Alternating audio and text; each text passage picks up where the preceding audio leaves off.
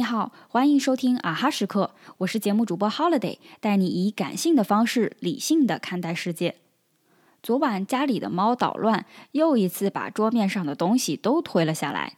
最初我看到满地狼藉，有些生气，可随着一边收拾东西，慢慢平静愤怒的情绪，也开始了反思。我明知道猫是天生的桌面清理大师，看到任何它感兴趣的东西，都会用爪子来回拨动。可我还是屡次把小物件摆在桌上，导致自己在找东西这件事儿上多花了很多时间。以前发生这种情况，我总是怪猫不够乖，然后把它抱起来，拍它的脑袋，告诫它以后不许再犯。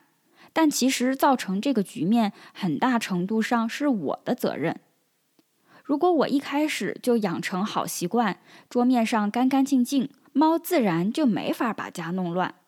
原来一直是我给他提供了捣乱的环境和条件，又不舍得打他，助长了他作恶的气焰。后来我突然想到，其实很多问题之所以发酵到非常严重的地步，表面上的受害者同样是有责任的。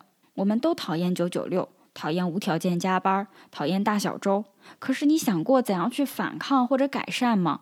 你是否从行动上拒绝了这些不合理的要求，还是你也变得随波逐流，学会了上班摸鱼、拖延时间？我们都知道，家暴和劈腿只有零次和无数次。这些错误在第一次发生的时候，你就应该意识到问题的严重性，采取措施。但有几个受害者在早期就选择以法律途径保护自己呢？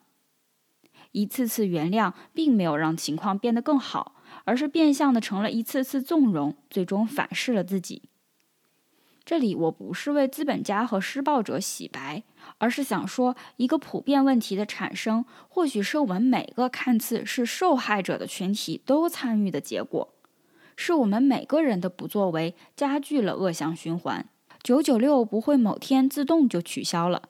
但如果每个打工人都能以提高工作效率、拒绝无效加班为行动去抵抗，或许可以。家暴者很难某天突然良心发现了，但如果每一个受害者都愿意第一时间站出来，让施暴者得到应有的惩罚，至少往后的人生可以重新开始。同样的，我们也不能指望一个社会问题某一天突然就得到了解决，这一定是一个漫长的过程。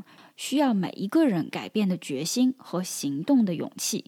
好了，今天的节目就到这里，阿哈时刻感谢你的收听，我们下一期再见。